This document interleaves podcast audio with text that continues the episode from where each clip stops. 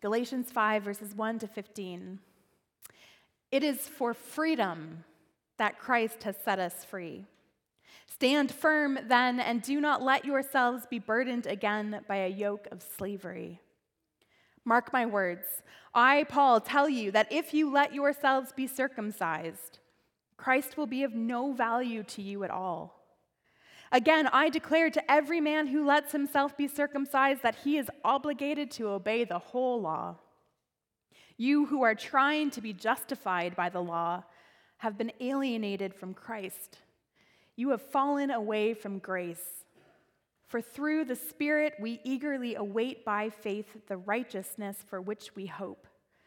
For in Christ Jesus, neither circumcision nor uncircumcision has any value the only thing that counts is faith expressing itself through love.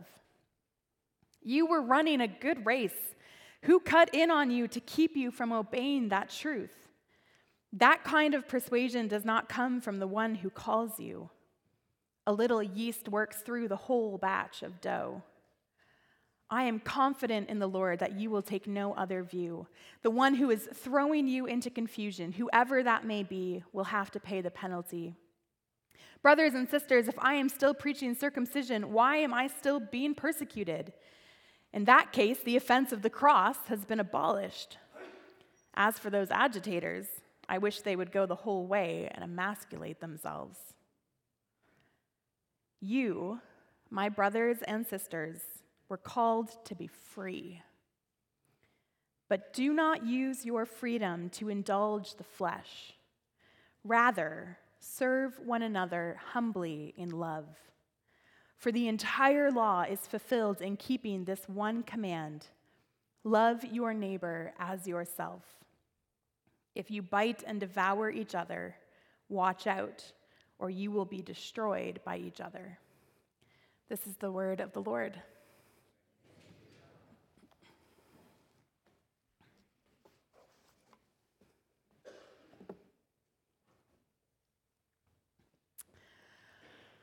So I think that learning where words come from is kind of fascinating.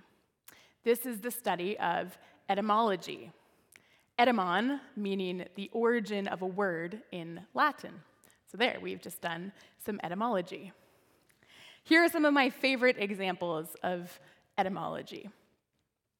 The word vaccine comes from the Latin for cow, vacca. Here's why. It's named after a cow because the first vaccine was developed by a British doctor named Edward Jenner around the turn of the 19th century.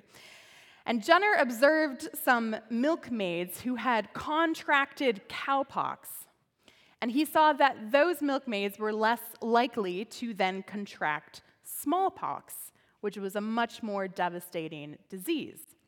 So Jenner uh, experimented in a big way by taking some of the pus from a woman's cowpox lesion and put it into a cut that he made on the arm of an eight year old boy, and then introduced that boy to smallpox.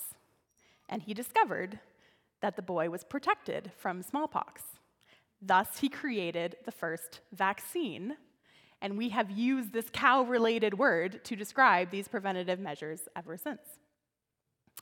The word orangutan comes from the Malay language, from orang and utan, which literally means man of the woods. Uh, the word astronaut comes from the Greek astron and nautes, and it literally translates to star sailor, which I think is great. And the word gerrymandering comes from a combination of Governor Elbridge Gerry and a salamander. The story goes that under this governor's leadership, uh, in the early 19th century, a rather oddly shaped district line appeared in Massachusetts, which some claimed looked like a salamander. And in 1812, a man named Elkanah Tisdale drew a satirical comic of this district for the Boston Gazette, and he captioned his drawing, The Gerrymander. And we have used the word gerrymandering to describe strategically drawing district lines ever since. Etymology helps us understand where words come from and what they were intended to mean. And etymology can also help us understand theological concepts, like the relationship between grace and good works. This morning, we are turning our attention to sola gratia, or grace alone. And I know you are probably thinking, Laura, haven't we been talking about grace for weeks now? And you're not wrong. We have. Because it is really the thing that Paul has been talking about so far in this letter to the Galatians.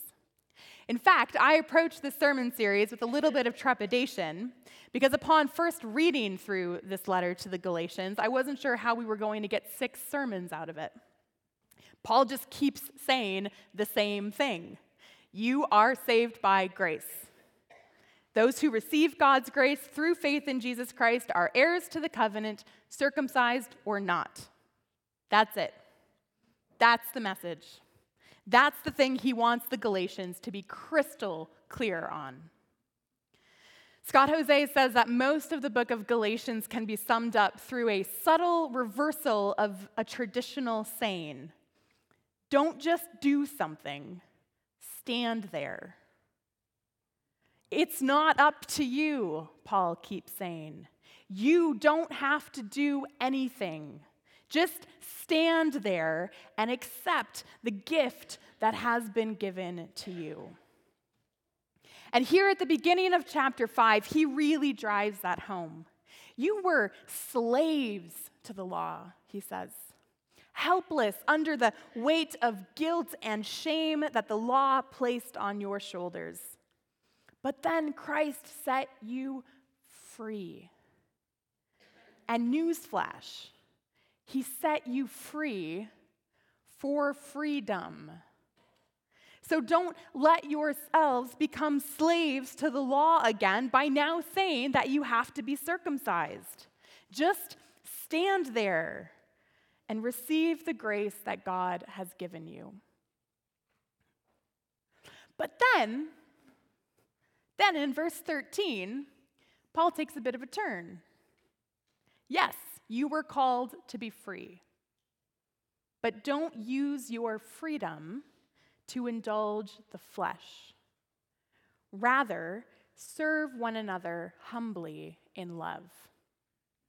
Or, in other words, don't just stand there, do something. Which feels like a bit of an about face, doesn't it? Well, one of the tricky things about grace is that we can take it too far. When we hear grace preached over and over and over again, when Paul is drilling it into our heads with almost every sentence of this letter, well, we can start to think, well, grace is all that matters. And if grace is all that there is, then it doesn't really matter what I do, right? I am covered by grace. If we're saved by grace, the law no longer matters. That rather seems to be what Paul is saying, doesn't it? Well, this is exactly what Martin Luther was accused of 500 years ago. As he developed and promoted his theology of grace alone through faith alone, people started to attack this theology as being a rejection of God's moral law. They claimed that Luther was just throwing out the Ten Commandments, even throwing out the whole Old Testament. So Luther goes on the defense by playing offense. He categorically rejects the idea of throwing out God's law of saying that the law is unimportant. And he calls this interpretation of grace antinomianism. It's more etymology. Nomos means law in Greek. So antinomianism, against the law. Being saved by grace alone through faith alone, he says, doesn't lead to a rejection of how God has called us to live. In fact, it's the exact opposite. In his German translation of the Bible, Luther writes of saving faith in the introduction to the book of Romans, and he says This faith is a living, creative, active, and powerful thing, this faith. Faith cannot help doing good works constantly. It doesn't stop to ask if good works ought to be done, but before anyone asks, it already has done them and continues to do them without ceasing. Anyone who does not do good works in this manner is an unbeliever. Thus, it is just as impossible to separate faith and works as it is to separate heat and light from fire. Do we do good works in order to be saved? Paul and Luther are adamant. No. But should the knowledge that we are saved by grace prompt us to do good works? Paul and Luther are equally as adamant. Of course. Here's how the Belgic Confession puts it in Article 24 We believe that this true faith, produced in us by the hearing of God's word and by the work of the Holy Spirit, regenerates us and makes us new creatures, causing us to live a new life and freeing us from the slavery of sin. It is impossible for this holy faith to be unfruitful in a human being, seeing that we do not speak of an empty faith, but of what Scripture calls faith working through love, which moves people to do by themselves the works that God has commanded in the Word. Faith compels us to do good works, to live in faithful obedience to God, following His commandments, His instructions for what the good life looks like. Because if we have true faith, if we really believe that Christ died for us while we were still sinners, and therefore we have been adopted into the family of God and are heirs to the kingdom, then how could we possibly do anything other than pledge our whole lives to God and God's will? Seeking to honor God and thank God with everything that we do. This is where etymology comes back into things. The word for grace in Greek is charis. The word for thankfulness is eucharis. And the word for gifts of grace or gifts of the Spirit is charismata. Charis leads to Eucharist, which leads to charismata. Grace leads to gratitude, which leads to an outpouring of that grace in everything that we do. Here's an illustration that helps us think about what this looks like. A couple months after I moved from Grand Rapids, 45 minutes up the road to Grand Haven, I was driving home at about 10 o'clock at night from an event in Grand Rapids. And I was about 10 minutes from home, driving down the main street, when a cop car pulled out of a parking lot behind me and put its lights on. I was on a road that comes off of a highway and then goes steadily into this small village. So the speed limit decreases pretty steadily. So I knew that cops planted themselves in this spot. I had heard tell, waiting to nab people. But when I looked immediately at my speedometer, I confirmed that I was not, in fact, speeding. So I was a little confused and nervous as I pulled to the side of the road. And as I handed the officer my license and registration, he asked, Are you aware that your license plate light is out? That's not a thing I normally see, so no, I was not aware. then he asked, Where are you headed? Home, I said. Where are you coming from? Grand Rapids, I said. Well, then he looks at my driver's license. Well, your driver's license says that home is Grand Rapids. Double whammy. I just moved, I told him, and I haven't updated my driver's license yet. And maybe he could tell that I was really nervous. Maybe he was feeling generous. Maybe it's not actually that big of a deal. But he said, Look, I'm not going to give you a ticket for this. Just go get your license plate light changed ASAP and update the address on your driver's license, okay? Have a good night. I went to Home Depot and the Secretary of State at 8 o'clock a.m. the next day. And honestly, I think I know that I acted as quickly as I did to resolve this problem because I was just so thankful that I had not gotten a ticket. I still would have made the changes had I gotten a ticket, but I would have been pretty grumbly about it. And I probably would have dragged my feet a bit in protest. But I was grateful that this police officer had given me a chance, and I wanted to show that I was not going to squander that chance, even if I knew I would never see that police officer again. I was motivated by gratitude, and I was grateful for the grace he had shown me. I was responding to grace. Grace leads to gratitude, which leads to good works. This is essentially how the Heidelberg Catechism was laid out guilt, grace, gratitude, or sin, salvation, service. All of which shows that justification, our being made right with God, isn't just a thing that happens once and then when we can forget about it. We can't just say, well, we're saved by grace, so we can do whatever we want and we'll just apologize for it later. Justification calls us into something. True faith calls us to respond.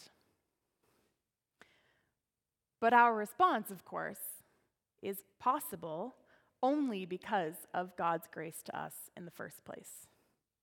Here's how the Belgic Confession continues These works, proceeding from the good root of faith, are good and acceptable to God, since they are all sanctified by God's grace. Yet they do not count toward our justification, for by faith in Christ we are justified, even before we do good works. Otherwise, they could not be good, any more than the fruit of a tree could be good if the tree is not good in the first place. We are compelled to do good works because our faith moves us to do that which is good. We are able to do good works because God is at work within us, and everything that comes from God is good. C.S. Lewis provides us an illustration to help us make sense of this. A six year old boy goes to his father one day and says, Daddy, can I have $5 to buy you a present? And the father says, Of course you can, and pulls out $5 from his wallet and hands it to his son. Later, the child comes back to the father and hands him the gift that he bought him. And the father is, of course, thrilled with the gift and gives his son a big hug, thanking him and praising this child for his generosity and thoughtfulness. Of course, says Lewis, only a fool would conclude that the father had come out $5 ahead in this deal. Hoezee interprets Lewis's parable this way We don't bring to God anything that God has not already given to us. But he is as thrilled as he can be when we bring to him the gifts of our spiritual fruit. And as loving children, it just thrills us to offer these and to receive God's love again and again and again. God's grace, charis, leads to our gratitude, Eucharist, which leads to the gifts of grace, charismata. And what exactly do those good works look like? Well, we're going to get into some of the specifics next week when we look at the fruit of the Spirit as we continue in chapter 5. But Paul shows us where he's heading already in verses 13 to 14 by using some etymological wordplay that leads us into something of a paradox. In verse 1, Paul said, It is for freedom that Christ has set you free. Stand firm then, and do not let yourselves be burdened again by a yoke of slavery. The word slavery is douleia in Greek. It comes from the root word doulos. And in verse 13, Paul writes, You, my brothers and sisters, were called to be free, but do not use your freedom to indulge the flesh. Rather, serve one another humbly in love. And the word for serve, douleo, literally, become a slave to. We are freed from slavery to the law so that we might become slaves to one another. English translations soften this down. They use the word serve, indicating that this is a voluntary giving of ourselves. But the idea Paul has here is a pretty strong one. We are to love one another so fiercely that we are prepared to give ourselves to each other in an almost slavish devotion, as if we could do nothing else but serve one another. And this, says Paul, is really the entirety of the law love your neighbor as yourself. We are freed from slavery to the law so that we might keep the law serving one another in love. And it is in this, by living in love, that we show gratitude to God for the grace He has given us. And it's in loving God, in loving others, that we discover the love of God. In the novel The Brothers Karamazov by Fyodor Dostoevsky, a priest by the name of Father Zosima compares active love, real active love, with the kind of love that we have grand dreams about. Active love, he says, is a harsh and fearful thing compared to love in dreams because active love is labor and perseverance.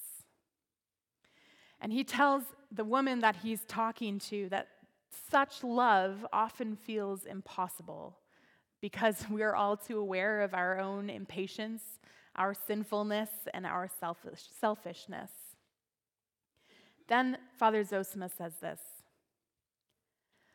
I predict that even in that very moment when you see with horror that despite all of your efforts, you not only have come nearer your goal of perfectly loving others, but seem to have gotten farther from it at that very moment. I predict this to you. You will suddenly reach your goal and will clearly behold over you the wonder working power of the Lord, who all the while has been loving you and all the while has been mysteriously guiding you.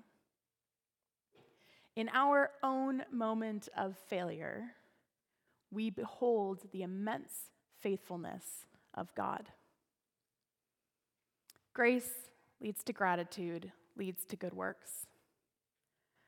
But perhaps we can also say, in our striving to do good, in our charismata, we become all the more aware of the grace of God that is sustaining us, that sustains the whole world.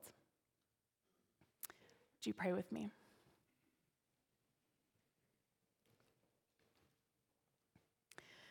Good and gracious God, thank you for this gift of grace. Thank you for the freedom we have in you freedom from our shame and our guilt and the fear that we can never be enough. We are so grateful, God. And we pray that you would turn that gratitude into a response of faithfulness and obedience. As we receive your love, help us in turn to love those around us. May we lay down our lives to serve the other, just as you laid down your life for us. May the whole world come to know and live in your grace, O God. We pray this in Jesus' name and through the power of the Holy Spirit. Amen.